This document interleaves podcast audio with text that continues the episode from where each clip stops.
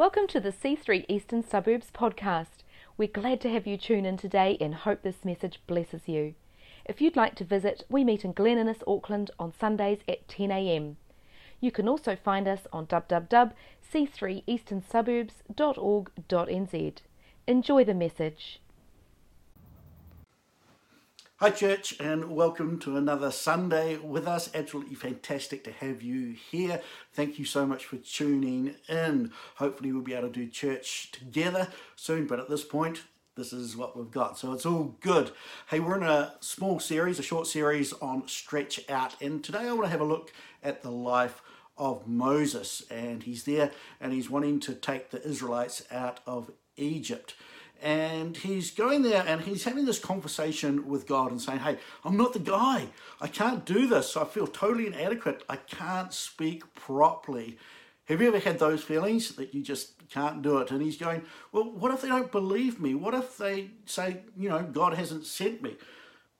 And all those feelings of inadequacy and I can't do it are swelling up within him. He says, You know, let's talk about a burning bush are they going to believe that? You know, it's, it's ridiculous. And then God asks him a question, and it's kind of a weird question, but he asks Moses, What's in your hand? What's in your hand? And uh, Moses has, has a look around and he says, Well, I've got a staff, I've got a stick.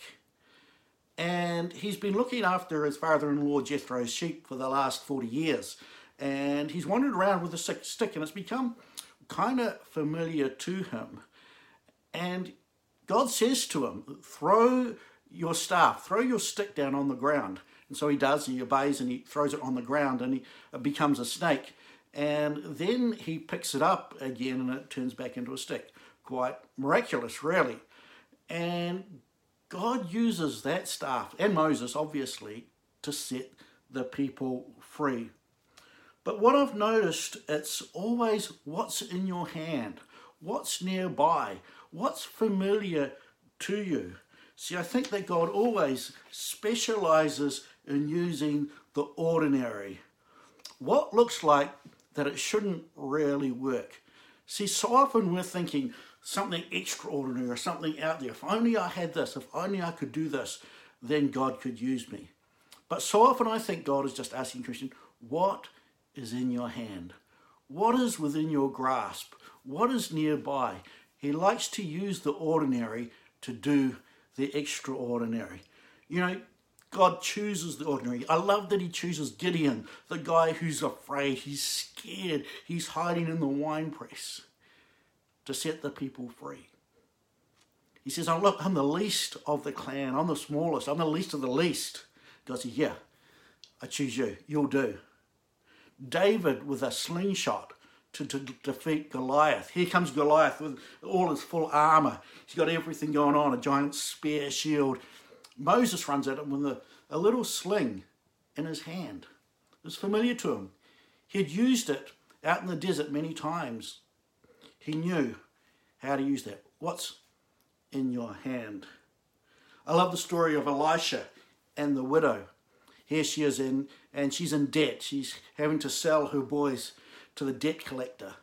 And Elisha says, Well, what's in your hand? What's in your house? And she says, Well, I've only got this little small jar of oil. All you need is a, a little bit of oil, a little bit of the Holy Spirit. You pour out. Pour that out. What's in your hand?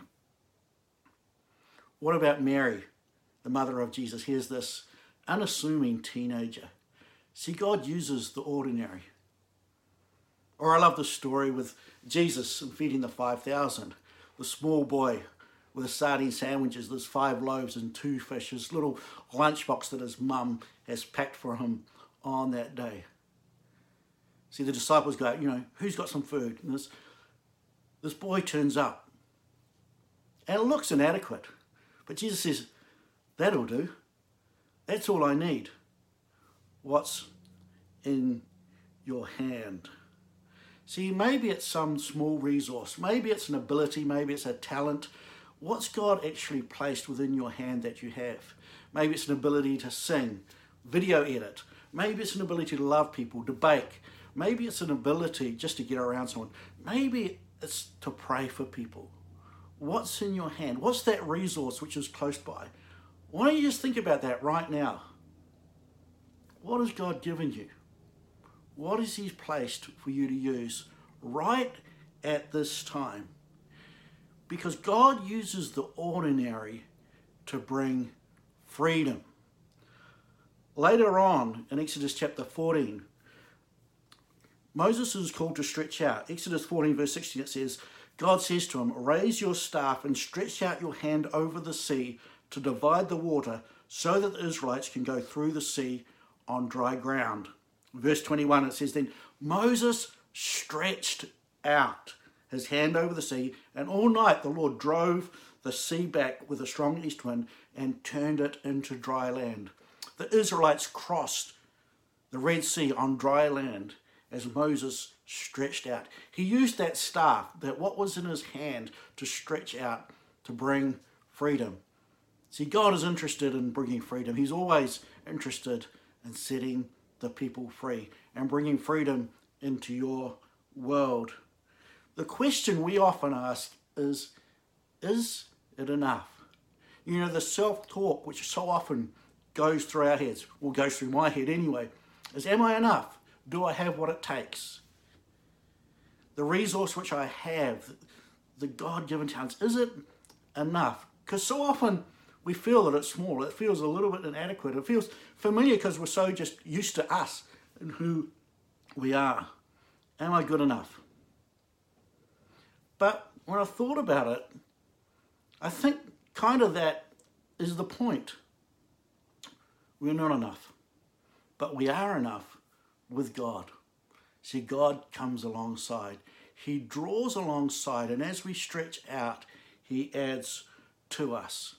Later on with Moses, uh, the Amalekites, they attack the Israelites on their journey. And in Exodus chapter 17, Moses says to Joshua, his number two, guy alongside him, he says, Choose some of our men and go out and fight the Amalekites. Tomorrow I will stand on the top of the hill with the staff of God in my hand. See, what was just a familiar staff, a stick, becomes, it shifts to the staff of God. It becomes a symbol of deliverance. It becomes a symbol of freedom. And as we read through that story, Moses is up on the top of the hill and he's holding his hands up with his staff. And there's victory as long as he holds that staff in the air.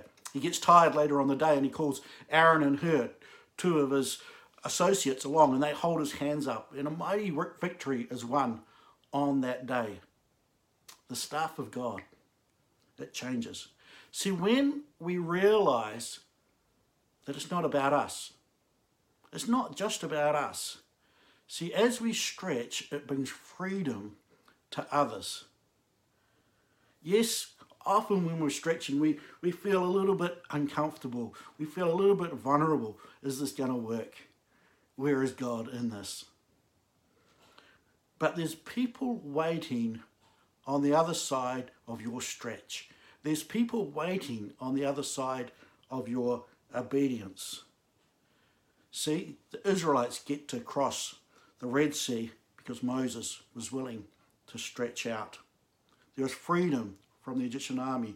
With Gideon and his 300 men, there was freedom from the oppressors. With Goliath David, he takes his slingshot, he takes what is in his hand, and he brings freedom for the Israelites from the Philistines at that time.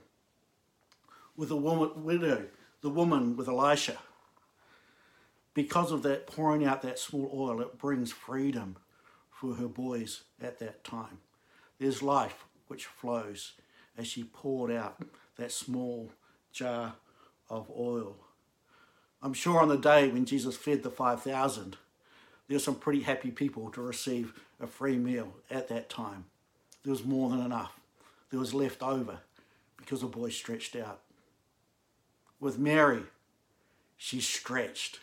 She ended up with stretch marks around her tummy because of giving birth to baby Jesus, who would bring freedom, who would bring liberty, who would bring life to humanity because she stretched.